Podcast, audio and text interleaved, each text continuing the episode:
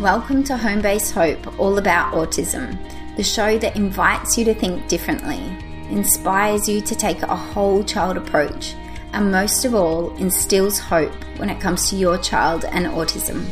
I'm your host, Rhiannon Crisp from homebasehope.com.au. Let's get into it. Hi, guys, welcome back. If you haven't heard of the incredible five point scale, then today might be a little game changer for you.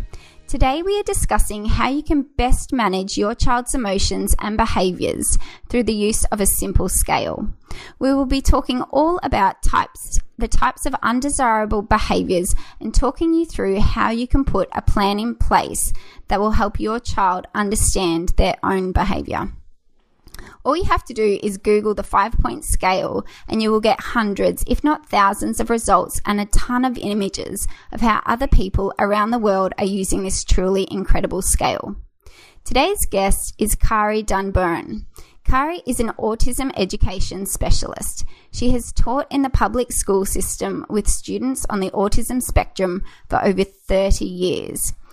In 2003, Kari received a self designed fellowship that allowed her to spend a year interviewing and working internationally with scientists and researchers in the areas of neuroscience, social cognition, education, and autism with a focus on challenging behaviors.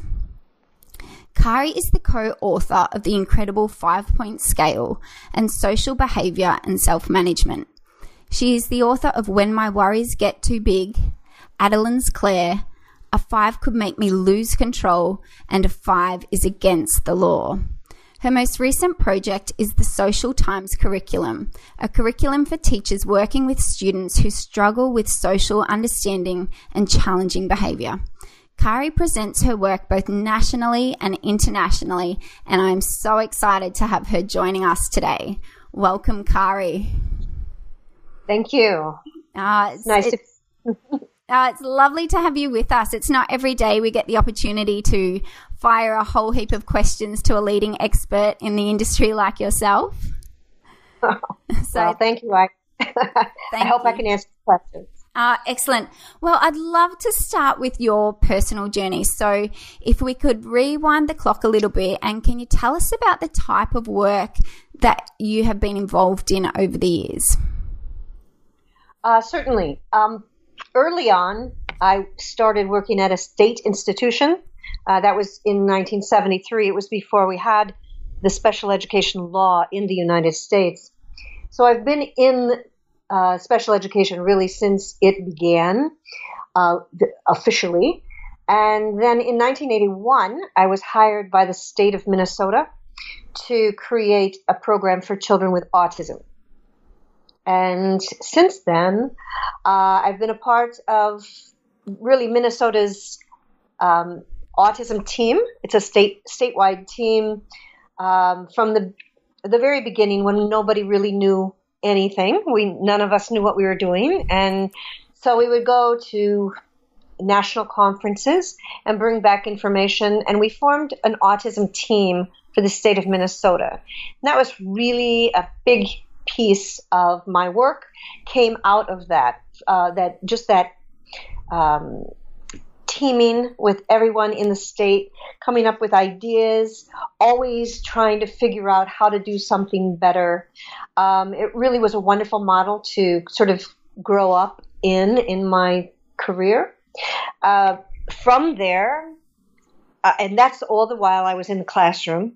Um, so we were doing the uh, the state team, we would do that work on particular days during one day a month, um, and sometimes on the weekends. But that then led to my designing a program at Hamline University. Uh, was a certificate program for teachers, for educators, um, because I had done some research showing that there were there there was no coursework specific to autism at that time, uh, and this was in the 90s um, in the state of Minnesota. So I developed a program, and um, Hamline University um, accredited it, and we started. Te- I started teaching there as well as in the school. And then in 2006, I actually retired from public school and just taught at Hamline and wrote books. mm. And yeah, so I've been writing since then. My fellowship really did was a real turning point for me.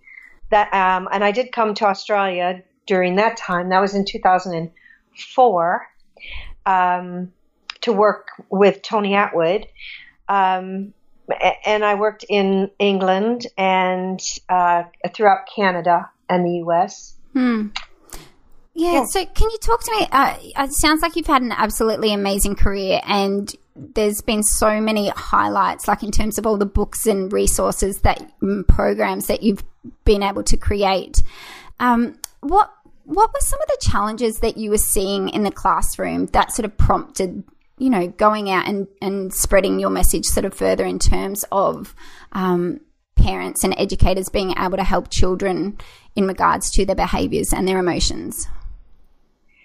Yes. Um, early on, when I started the the school, the classroom in um, 1981 here in Minnesota, really my tools consisted of behavior modification. It's really all that I was taught. Um, when I got my degree in, in behavior disorders. And, so, what, sorry, um, can we just talk about what's behavior modification? What does that look like? Um, behavior modification is um, it's sometimes called applied behavior analysis. That's the science. Um, it's out. Uh, so behavior modification is responding to behavior in a particular way to stop it.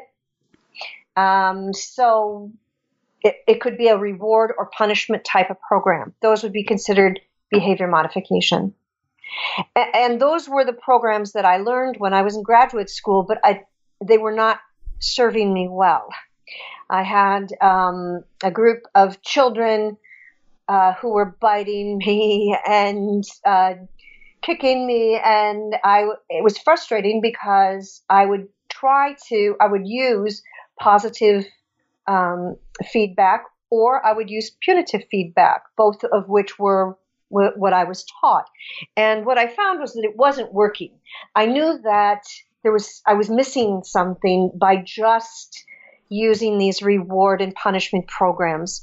The other thing that changed that really came into my life uh, big time is a firm belief that punishment was not working and I didn't want a punitive program. So I started seeking out information about totally non punitive programming. And that's, I, I switched to that in uh, about 1985. I just stopped using punishment altogether and started having a lot more fun and started enjoying the kids more. And I had a lot more success um, what I focused on then was teaching rather than controlling. And as I learned more about um, possible core issues involved with autism uh, in the 90s, uh, during the decade of the brain, we, um, we were talking a lot in the field about what might be going on neurologically in uh, autism and starting to reframe it from an emotional disorder to a cognitive um, brain based disorder. And by the turn of the century, um, we had clearly been able to see the changes in the brain, differences in the brain of living brains due to functional MRI. And that was a huge game changer because that now instead of just having well, the, the researchers in the area of neuroscience had previously like five brains. And that's what they had. They could count the cells and abnormalities in real brains of deceased individuals with autism. So now, all of a sudden, we could look at brains uh, in real life. Uh, have have somebody look at a photograph, have somebody look at uh, read a book, and they began to map the brain. And during the mapping of the brain, um, it was discovered that social thinking and emotional thinking was also a part of that map. And in some of the early research, this was uh, done by uh, Dr. Uh, Robert Schultz at Yale University. He had um, some individuals in the uh, functional MRI scan looking at a photograph of a thing, and uh, he a, a specific part of the brain lit up in typical people and in individuals on the autism spectrum. And it was the same for both. And then he had the same group look at a picture of a face. And he found that um, the individuals, uh, typical individuals, a, a, different part of the brain lit up when they looked at a face. It was called the fusiform gyrus, a different part of the brain. And then when they had the individuals on the autism spectrum look at that face, the part of the brain lit up that lit up for things. So theoretically, a person with autism might be using a less effective part of the brain to figure out people and emotions. And this just really, um, I think, took the the whole neuroscience of education uh, by surprise, but also uh, everyone was excited. Um, Simon Baron Cohen in Europe uh, did some research in the area of learning theory, and he proposed that individuals with autism seem to be hyper systemizers in the way they think, and that they seem to not do so well at um, understanding language, particularly social and emotional concepts. So his theory, his learning theory of autism is called hyposystemizing, hypersystemizing, excuse me, and hypoemotionalizing. So I took that theory and put it to work with the five point scale. So what happened was I thought, all right, how do you highly systemize emotion and social concepts? So we a system could be numbers, a system could be, you know, any number of things, but um, my colleague and I, Mitzi Curtis, uh, decided to go with a five point scale. And we started using it to clarify information for individuals who were confused by expectations or social rules, why people did what they did or responded to them the way that they did. Mm, excellent. So this is how it all came about. yes, that's Yep. Excellent. So, so for parents who are unfamiliar with the five point scale, what what is it, and what does it look like, and what is the goal of the scale? Well, the goal is to teach in a highly systemized format social and emotional concepts, um, and it it you, it's taught. It's it uh, is considered a uh, cognitive behavioral approach. Um, it's a visual system. So it's using that visual and system uh, to teach. Um, an example would be somebody who whose voice volume uh, was not always at the right point, so their voice might get too high, too too loud. Um, and this is what happened with this was one of the first scales that we ever designed was for a middle school boy who was in the hallway speaking and he was speaking too loud. So um, i would go out into the hallway and try to get his attention and then i would shush him.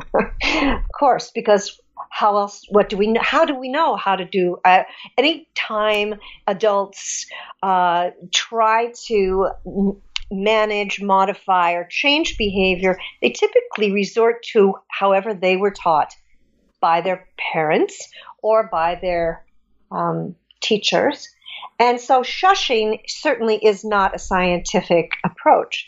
And it didn't serve me well. He would, he screamed back, shut up, you know, and stop doing that.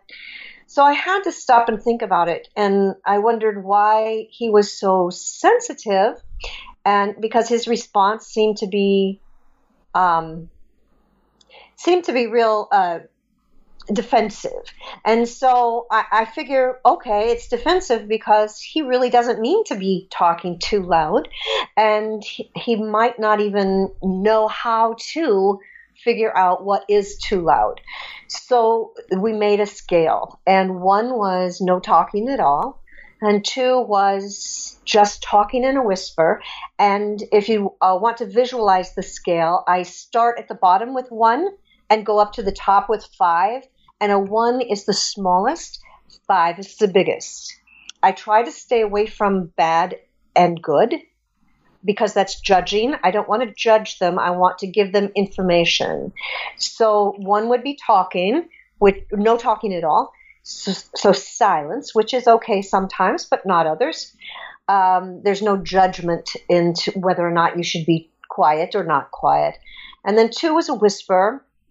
Three was talking socially, like talking on the phone or maybe talking in the hallway during passing time. Um, and that's where he wanted to try to stay at a three when he's in the hallway. Four would be loud talking, it's almost like yelling. And five, that was way too loud or, or actually screaming. So he would get up to a four um, in the hallway, and I was hoping that he would understand that the hallway was a number three. So instead of saying you're too loud, which is a judgment call and sounds very judging, I'm just saying the hallway is a three, so we need our voice to be at a three. And it worked beautifully. It seemed to take some of the edge off of a correction, if you will. So um, I, then I would go out into the hallway. I taught it to him with a, with a story. I wrote a story about when a one what what environments were ones, twos, threes, fours, and fives, and then talked about what kind of voice would be in those environments, what you want to try to be uh, in those environments. So then I would I took a little scale, tiny little like a size of a of a business card scale out into the hallway and then all I did was hold it up and it was just our secret. It was between him and me, mm. and he knew he knew I was saying that he was probably going up to a four, and he needed to try to get it back to a three. So I was able to prompt him without him getting um, defensive and angry with me. Mm. And by he was more open to learning. Mm, absolutely. And I think it's very true what you're saying. Children on the spectrum sometimes need to be explicitly taught these social and emotional um, ex- what's expected of them. Um, they don't sort of just pick it up from the natural environment like other children. Um, they need right. to be explicitly taught. Mm, and I think that's what the scale does. It, it says, you know, this is what is appropriate or expected um, in this environment, and you know this is how we can do it. Right, and I think it's the real in, the real important piece here is not to be judgmental. So you want to mm. stay away from words like appropriate because that's that's a judgment call, right? Okay. Mm. Instead, you are defining each number, um, and uh, let me. Um, I could tell give you another example. Yeah, please. It'd be helpful. Um, for example, if a child uh, sometimes has a really hard time out at recess, um, and some days when you call him in from recess, the kid's in, he he he has a meltdown. He he loses emotional control. And other days he comes in okay. And so you don't know why it's different and working through a scale with this child might you might find that there's something beside there are issues that happen out at recess that Im- impact his emotional control.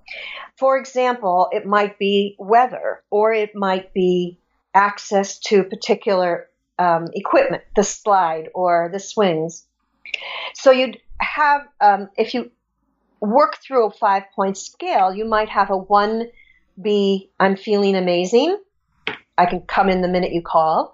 You know, two, I'm feeling pretty good. I'll come in um, without any problems. A three might be, I'm okay. I'll come in. I, I won't like it, but I will. And a four might be, this is bad. I can't come in. I'm, my body won't move. And horrible is I'm going right down to the ground. I'm going to scream. I can't stand it. Uh, my, my emotions are too big. So then um, you might find out after you make a scale like that that if the sun is shining, he's usually at a one. If there's uh, if it's cloudy, then it's maybe at a three. And if it looks like dark clouds, rain clouds, then maybe it's a four. Uh, maybe he feels great when he gets a ton of turns on the slide. But maybe he's out there on one day and there are three other classrooms out there and he, the line is too long. So he's really feeling more like a four uh, by the time you call him in. So when you call him in, you're not aware of all of that. There, all social situations are so are so full of things that happen. Uh, we're com- we're constantly sort of shooting from the hip when we're in social settings, and if we don't have the emotional regulation skills or we don't have the ability to negotiate effectively in a social situation, then it chips away at our at our ability to handle frustration and to remain flexible. All of this goes into that one little kid's ability to come in when he's called in from recess. So it's there's so much more to it, I think, than simple behavior management or simple reward punishment. Those programs aren't bad, but they're so simplistic. They don't get at what is really needed, which is teaching something that doesn't seem to be easy for these individuals to learn. Mm. Yeah, and it's a lot about that self regulation, isn't it? Getting the child to understand and identify their own emotions so they can better better manage their behaviors. Right. Um, it it's better um, when a child can understand their own emotions and define their own emotions. That helps them control themselves.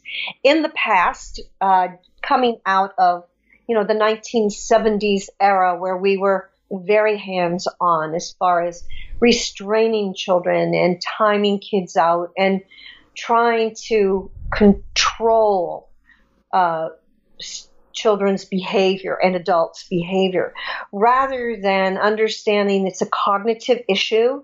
And if that person has more skills, if you can teach those skills, they, they're more equipped to be able to control them their own emotions, their own behavior. And that's the ultimate goal. If you if you are controlling uh, a student's behavior, or if as a parent you're always controlling uh, your child's behavior, you're not really teaching that person to become an independent adult. And it takes a long time in some cases for kids to really learn this. And um, so I think it I think it deserves a lot of attention. And mm-hmm. sometimes um, it's not given the attention it needs. One uh, an interesting conundrum is that oftentimes somebody might say, well, you're not taking the behavior seriously because you're not punishing. But I feel that punishment is not taking it seriously because punishment really isn't teaching anything new. Um, and if you continue to do that, you're just putting a band aid on a sore that's going to continue to fester. And then as an adult, you prepared somebody for one environment, and that's jail or a restrictive environment. And that's not right. And we did that for years until we learned, I think, as, as a group of special educators and um, a lot of dedicated parents, that we have to teach this information in order to um, help somebody uh, handle their own emotional regulation. Mm, yeah, and I think the five point scale does that beautifully. It's very easy and it's something that can be translated, you know, across different environments. It can be used at home, it can be used at school, it can be used out in the community. And um, what I also love about it is that it can be used for anyone sort of across the lifespan. So it can be used for younger children, it can be used for adolescents, and it can be used for adults as well. Um, so I thought we might just touch on some examples of how maybe younger children, sort of two to five, um, might be able to use the scale. And is there sort of um, an age group that it works best with, or um, if you could just provide some information on working with the five point scale with uh, children across the lifespan? Certainly. Um, one, I do have a book. I, I think you might have mentioned it um, in the intro, called "When My Worries Get Too Big." Yes. Yep. Yep. And that is using a story to teach um, a, a child about their own level of anxiety, and that I have used with two and three year olds, mm-hmm. and I've seen a lot of good uh, understanding come out of that. I've also um, used three point scales with some very young children. I've also used scales with cartoon characters on them. Um, you, yes, I pers- often use the um, Eeyore, the, the Winnie the Pooh characters. So Winnie the Pooh is the just right, and Eeyore is the tired, and Tigger's the overexcited um, yeah, as, as a scale that children can refer to. Yes, and um, you can use like uh, vehicles, different vehicles, maybe for um, speed, um, to just to try to define for a child what is too fast in the hallway um, rather than you know you, are going you're running in the no running in the hallway. Um, but then a child with autism is observant and sees that people are walking in all different um, speeds. Um, but they're not able that person is not able to consider the environment and say it, okay there are no teachers around so i can run a little bit right here um, because that's the rule. The rule isn't really no running in the hallway. The rule is no getting caught running in the hallway. but a child who's not really aware of what's going on around him socially um, doesn't pick up on that subtle uh, rule. yeah. That and so then he or she might think that they're getting punished and everybody else is getting away with with breaking the rules. Um, or they hear a rule of no running in the hall and they see other kids running in the hall, so they, they think it's a lie. Mm-hmm. So those are, you know, some how how fast you're going, um, how how you're feeling. Those are some easy concepts that you can start as early as two and three.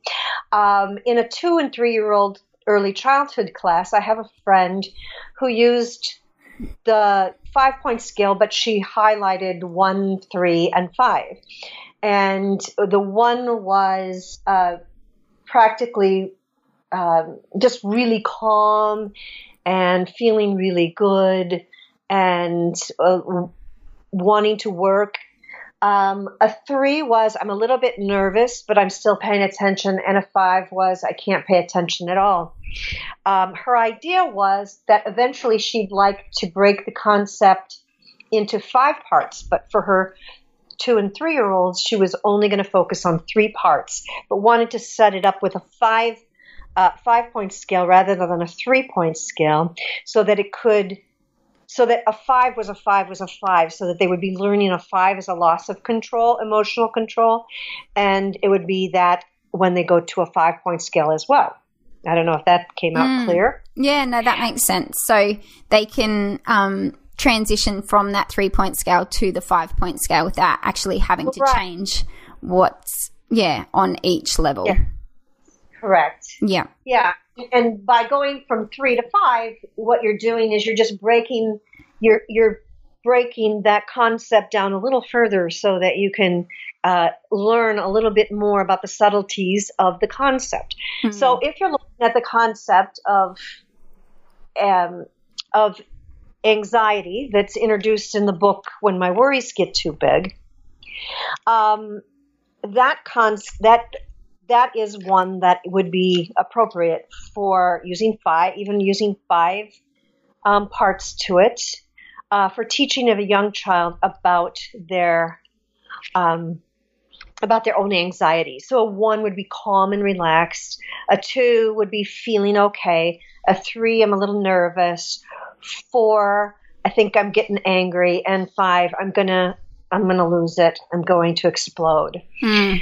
Um, you can start that by having kids check in, and that's um, not only reading the story to them, but also having a poster of that scale and have the kids go over and point to how they're feeling a one, two, three, four, five hmm. uh, throughout the day. Yes, yeah, I was going to say, how often should children be checking in?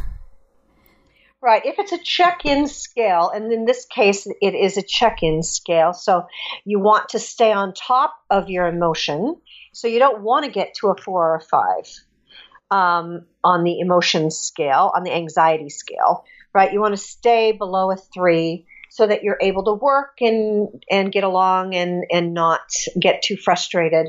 Um, so checking in throughout the day uh, is helpful. It not only when you're first learning what the scale is about, but also if you have autism, the, you have a good chance that you have a lot of anxiety as well. Mm-hmm. Um, mostly associated with school because school is such a social environment. You can almost, if you don't understand people and uh, social rules don't seem logical, uh, people you can't predict other people's behavior very well. School can be a nightmare. So um, it's nice for, and another piece is that transitions are difficult for individuals on the spectrum. So by the time somebody gets up, um, has breakfast, uh, possibly watches a little TV, and then gets on the bus and comes to school, by the time they get to school, they've already gone through about four for transitions. So it's likely that kids on the spectrum can walk into school at a three on their anxiety scale. So that's a really good thing to acknowledge and help them by saying, okay, let's let's do some relaxation first thing in the morning. Let's do some yoga. Let's do some deep breathing. Let's mm-hmm. take a walk. Uh, let's do some drawing. Um, uh, whatever is might be a relaxing activity so that the kids are coming in in the morning rating themselves maybe at a three. I'm a little nervous today. Doing some relaxation and rating themselves again. Mm, yeah i think it's exactly. one or a two? Right. Yeah, sorry. I was just going to say that um, when you're talking about getting on the school bus and all the different transitions, I think too, particularly children on the spectrum who may have sensory defensive issues, um, you know, just before they even get to school, they may have encountered a lot of different things that they may not have wanted to do, like brushing their teeth and just getting dressed and putting their school jumper on, and different sensory sensitivities that may trigger certain undesirable behaviors. Um, so, checking in, I think, at the start, as soon as they get to school, can be really useful. Yes, and um, actually, I've seen that work all the way through the lifespan. Mm. Um, um, I've worked with adults at um, employment and have them do the same thing. Learn to check in on their with somebody in the beginning, and uh, maybe a counselor or a, a job coach, and then it's a system that they can keep with them uh, independently, so that they can check in on themselves at every break. Mm, well, uh, it really is just that mm. self regulation, isn't it? Um, yes. A system to to look at how, how you're regulating your emotions and what can you do if you're at a certain level on the scale. Right. Yes, yeah. and how to bring yourself down, how to and that the visual of the one going up to the five and the five being an explosion it's a great visual for kids to visualize themselves pulling their worries down. Mm. Get, making their worries smaller. Mm. Do you use uh, photographs of people? We were talking earlier about the different sorts of um, images that we can attach to the numbers. Do you use photographs often? Yes, I, I actually I've used photographs with nonverbal kids. Um, mm. I use Disney characters as well. Um, sometimes photographs uh, work really well, but sometimes they're too personal. And if it if it doesn't work, uh, and you have a child who's watched, um, you know, The Little Mermaid a hundred times, then then you can use those Little Mermaid characters. Um, and kind of put them. There are bad characters, and there are good characters, and there are angry characters, and there's sweet characters. So you can kind of rate them on a five point scale. Mm. And so they, they lend themselves to learning about different emotions. Yeah. Um, uh, what would make, you know, what would make Ariella a five, you know, a five? And what, yeah. what how, when is she feeling like a one? Mm. So you're saying tap into the child's interests and their motivations to be able to self regulate. Mm-hmm. Mm-hmm. Yes, absolutely. Um, but also, if somebody is nonverbal, it's no reason to not try it because it actually should be easier than understanding your words. Okay, so let's talk about for the nonverbal children. Is it any different in terms of developing the scale, or is it exactly the same? Well, it's it's you might not have as much input, obviously, as somebody who's speaking to you and giving you um, and having some of their insight available to them mm-hmm. in words. So, you know, so the child is involved in the whole process of developing the five point scale. Typically, is that correct? As much as possible, yes. Mm-hmm. Yeah. Um, I did. I developed a a, a uh, pocket activity. It's called the Five Could Make Me Lose Control. And that I've used with nonverbal individuals to teach about um, about their anxiety level as well. And it's a real concrete, hands-on. Uh, there are uh, five pockets, like library pockets, and uh, a one again is feeling really doesn't bother me at all. A two bothers me a little bit. Three um, bothers, uh, makes me nervous. Four makes me mad, and five, I'm going to lose control over this.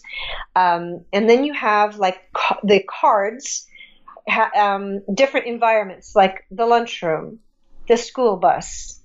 Um, uh, you know, when dad goes on uh, on a business trip, uh, riding in the car, uh, going to the grocery store. You could have all these different environments and different activities on cards and give the card to the child once you have pointed out what each pocket means and see if they can learn how to rate how they feel about that situation and put they'll put that activity they'll put that environment like the lunchroom in a particular pocket and it doesn't happen instantly, but it's a really nice way to teach it in a real concrete, hands on, mm, practical action. way.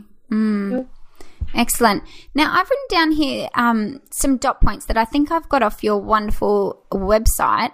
Um, regarding how parents or teachers might go about developing their five point scale. So I'll just go through it so the listeners can get a bit of an idea if they were to implement something like this today, which they totally be- can because you know it's something that you can you can draw up on the computer or you can do it with the crayons. It doesn't matter sort of um, what your resources are like. Anyone can do this. It's very simple and it doesn't cost a cent.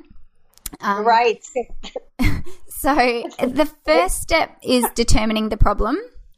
And then number two is identify the skill or the concept that the person needs to develop. And then you break the concept into five parts. And then you can also use a story or a video to help the person understand what the scale means. And then reviewing the scale prior to predicting difficult times. Is there anything that you wanted to add to that in terms of if parents are going to go away with some practical advice that they can do after listening to this episode? Um, well, actually, that is yeah, that's exactly it. That's how they would do it, um, and uh, they can practice um, just by c- trying to figure out what is a problem, identify a couple problems, and then ask themselves what skill could my child learn so that he can handle that problem better. What's a skill that he doesn't have or is la- it's lacking, um, and then take that skill and figure out what concepts are involved in that skill.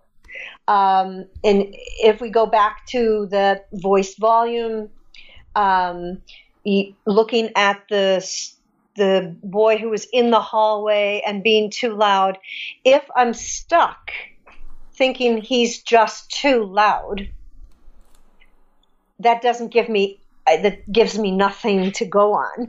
Um, one of my favorite uh, authors in this field is Ross Greene, Dr. Ross Greene. He wrote The Explosive Child.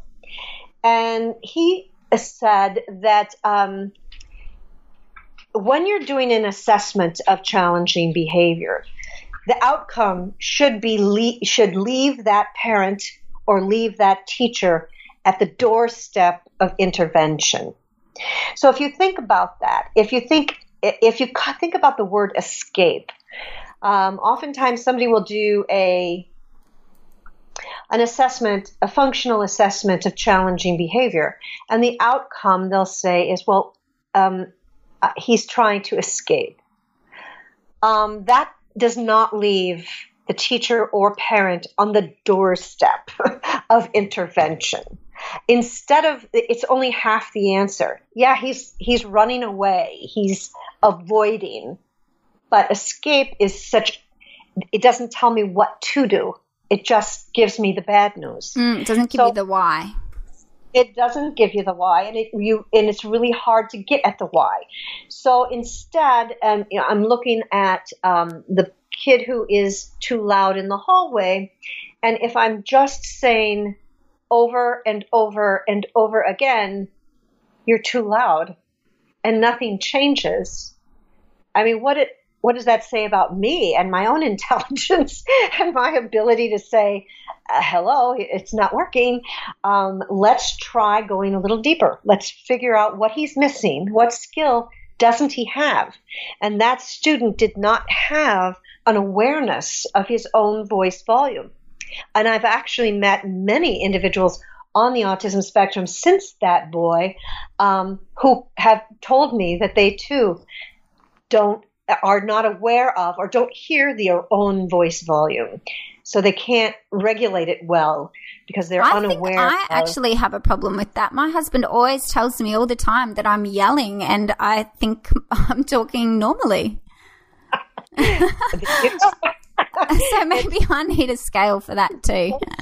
I'll work on that one. um, so what we might just uh, start to wrap it up now and head to the five rapid fire questions. So, what number one, what is one habit that parents can implement today?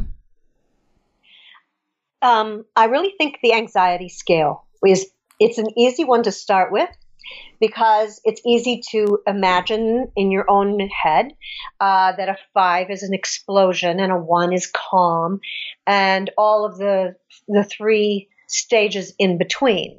And then once once you put it together, once you make the scale, um, it, you can individualize it so that uh, a one is calm and relaxed. So maybe a picture of their child being very calm and relaxed, or a picture of something they know makes their child very calm and relaxed, um, or an, uh, for an older person, an activity that you know that your child does that um, makes him calm and relaxed.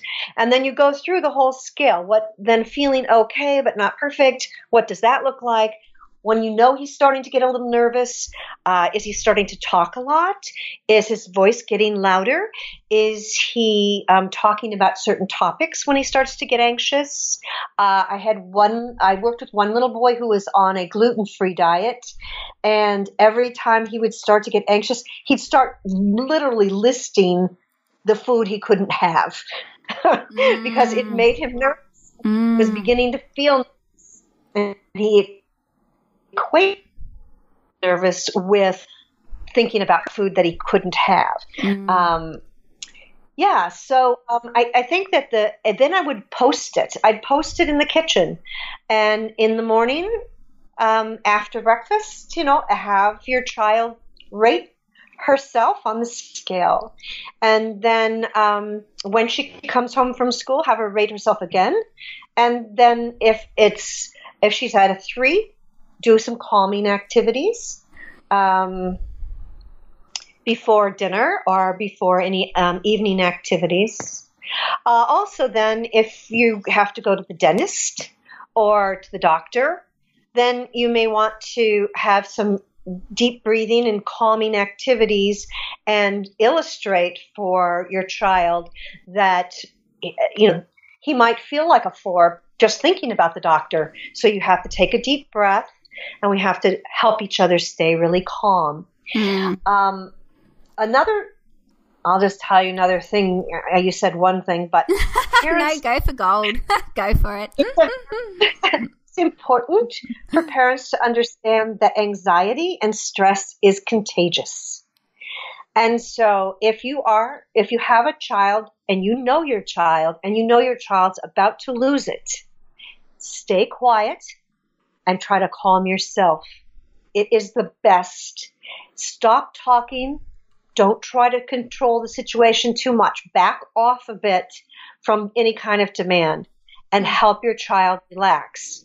Because if you try to push through anxiety, you're just going to get an explosion. I think that is a real gem. And I think what you're talking about there is our own self regulation. And, you know, to be honest, you know, a lot of the times as a parent, you know, having a child who has challenges throughout the day can be really hard to manage your own emotions and your own behaviors and you get so frustrated. So I think that's really important is to stay calm and, and to remember that and be present in the moment. Yes. Mm. Okay. Number two, what do people never ask you that you wish they did? Yeah, I, you know what? I think, um, hmm, when I talk and when I write, I usually I usually stress that a five is never worth it. And I rarely have anybody ask me a question about that. Why not?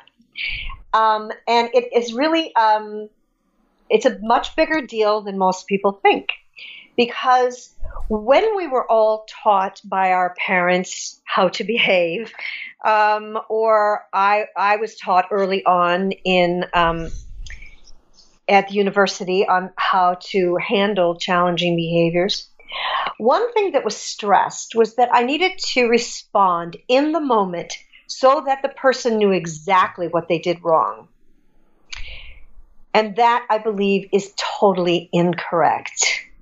I think it's I think what that nobody loses emotional control and has control of their cognitive abilities. So when you're at a 5 you are not learning.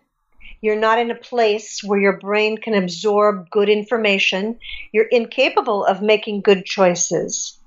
So when I see teachers uh, or parents in um, a situation where the child is beginning to lose control of their emotions and the response is make a good choice, that comes straight out of the old textbooks. And yet that is the worst time for that person to have to try to make a choice because they're not thinking. And we have research in the area of anxiety that totally, totally backs that up. That when you're on that anxiety scale, once you go beyond like a 3.5, you're losing your ability to make a good cho- choice, to make good decisions, to think clearly, to remember lessons from previous mistakes, all of that that goes into making good choices kind of evaporates once you go above that 3.5. So my uh, my I stress that you should really really get a handle on your child's twos and threes so that you know when and to back off, when to leave a situation before it gets bad. Because if you wait um, when you when you want to leave a store, for example, your child is getting too anxious, and you want to leave the store. If they fall to the ground and refuse to move, that means that they already were at a four and you missed it. You missed your window of opportunity, your window of flexibility. So, starting to understand your child in terms of the five point scale is really helpful because you start to see when he starts talking about gluten free food, we need to leave because mm-hmm. that means he's out of three. And he's not going to have the self control to do anything but fail if we continue on this road, on this path. So, just quickly, and, when you said that um, don't give a choice when they're at number five, they can't clearly make decisions at that time, they're not in the right frame of mind. Um, do you just let it play out? What do you do? Obviously, you said to stay calm and keep yourself in control, but what, what should parents do in that stage? Okay. Well, first of all, your your all of your energy needs to go into twos and threes, identifying those twos and threes. You know, does does he start to talk um, more rapidly? Does he start uh, quoting text from you know the a movie that he watches over and over again? Is he starting uh, to pace up and down? Does he put his hands over his ears? Um, all kinds of of behaviors uh, kids have they don't go from one to five and that's a big mistake they no matter how quickly your child goes from one to five there's a there are there's a breakdown in there there's something even if it's like um, no, he got very little sleep the night before then that day he's going to hit a five so you want to make sure that twos and threes for your child are understood. Mm-hmm. And then um, hopefully you can refocus that person, redirect that person when they're still calm enough to be able to participate in that redirection. Once they're going to fall to the f- ground, that's a four. Now, a four, he's not screaming or biting or kicking, right?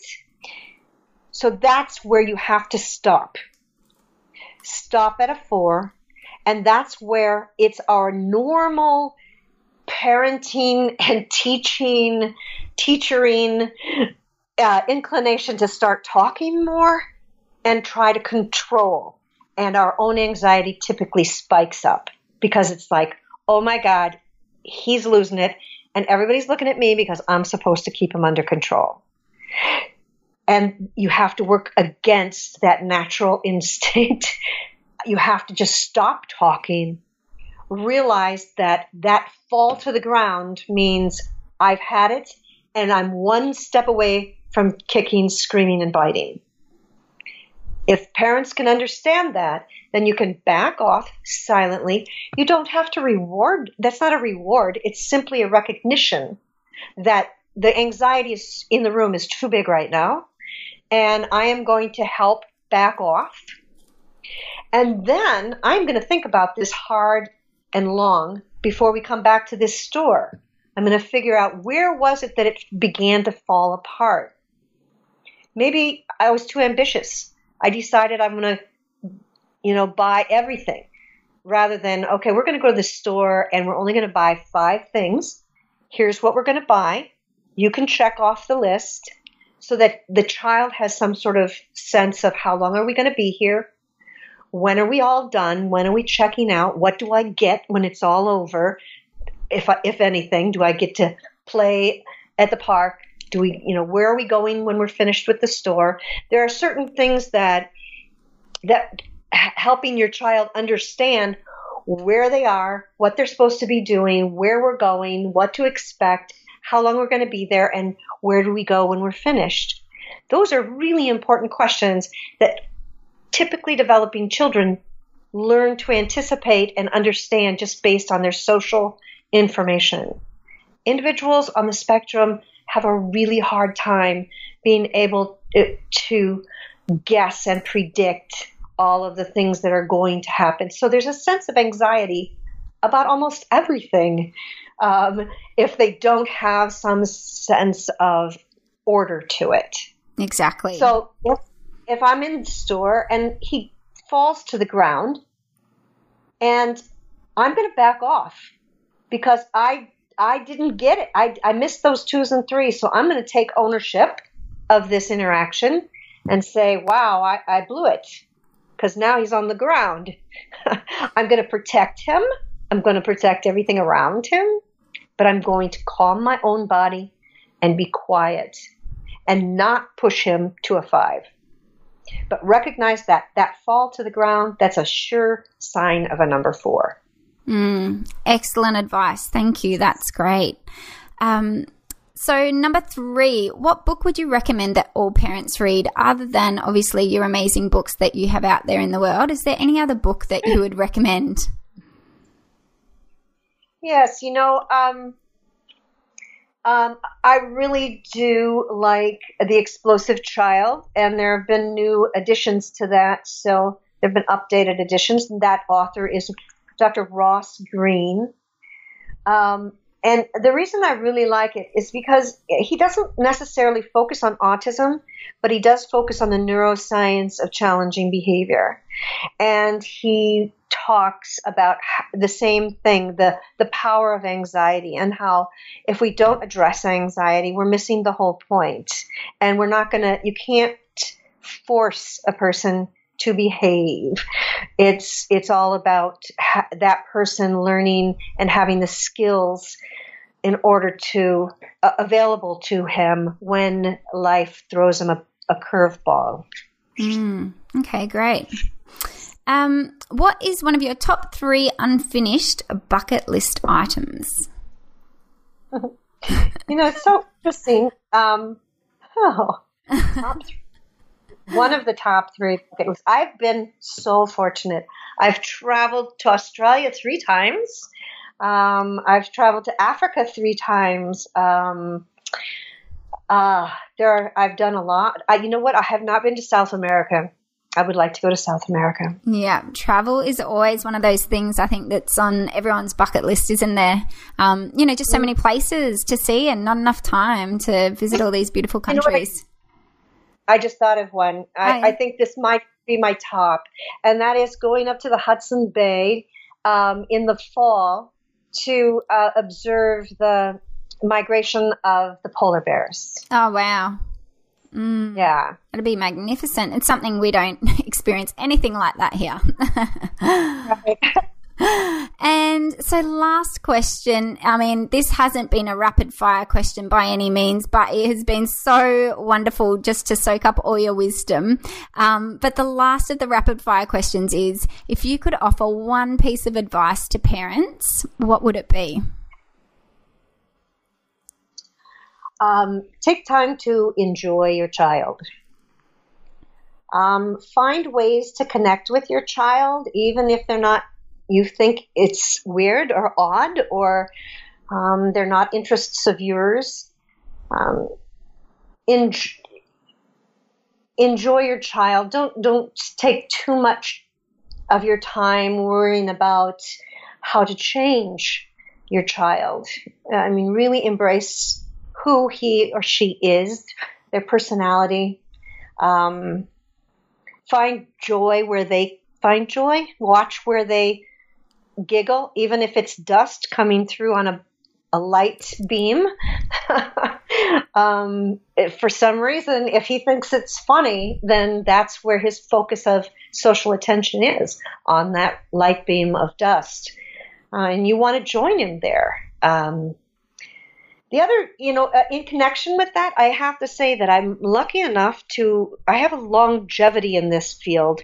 Um, and I've stayed in touch with kids that I had in 1981. Wow. And yeah, and they're in their 40s now. And um, it, it is a developmental disability and it does develop um, nonverbal kids who are actually having conversations, social conversations, who get very excited when they see me.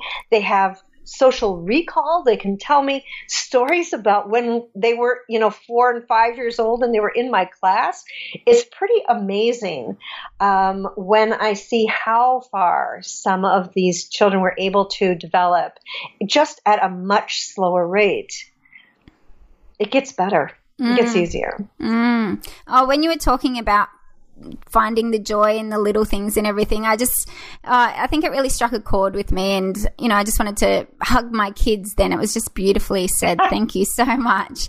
Thank you so much, Kari. I mean, for joining us today. It's been so wonderful. I've soaked up so much of your wisdom and, um, you know, it's been a pleasure to have you on the show. Where can our listeners find out more about you? Where can they purchase your wonderful resources and books? How do they go about getting their hands on um, all those sorts of exciting goodies that you've put out there?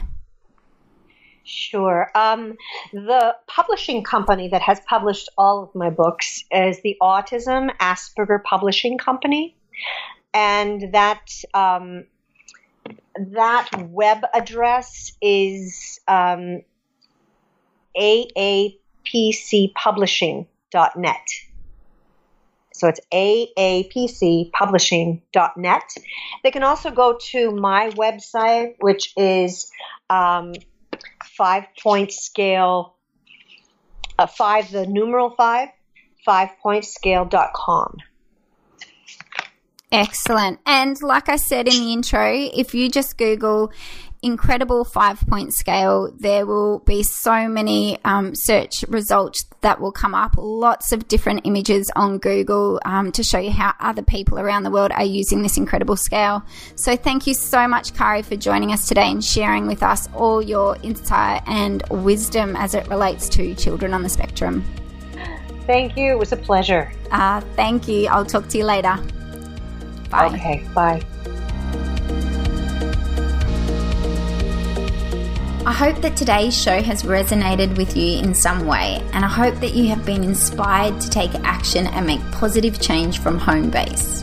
If there is someone you know who would benefit from this podcast, please share it. And I would love for you to join our Home Base Hope community. You can do this by subscribing to this podcast. All you have to do is head on over to iTunes and hit the subscribe button, and every fortnight you will get an instant notification of the latest interview.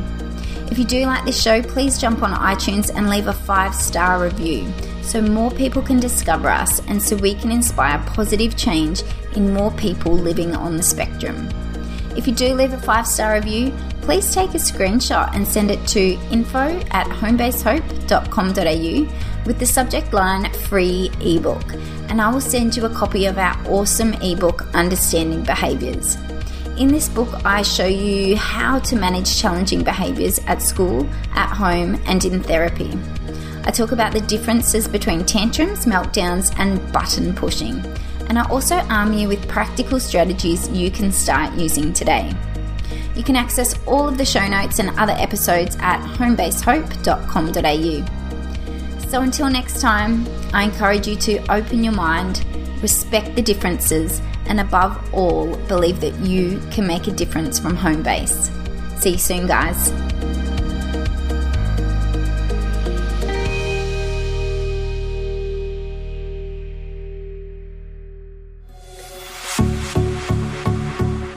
This has been a production of TheWellnessCouch.com. Check us out on Facebook and join in the conversation on Facebook.com forward slash The Wellness Couch. Subscribe to each show on iTunes and check us out on Twitter. The Wellness Couch, streaming wellness into your lives. Whilst the Wellness Couch presenter endeavor to provide accurate and helpful information to their listeners, these podcasts cannot take into account individual circumstances and are not intended to be a substitute for health and medical advice from a qualified health professional. You should always seek the advice of a qualified health professional before acting on any of the information provided by any of the Wellness Couch podcasts.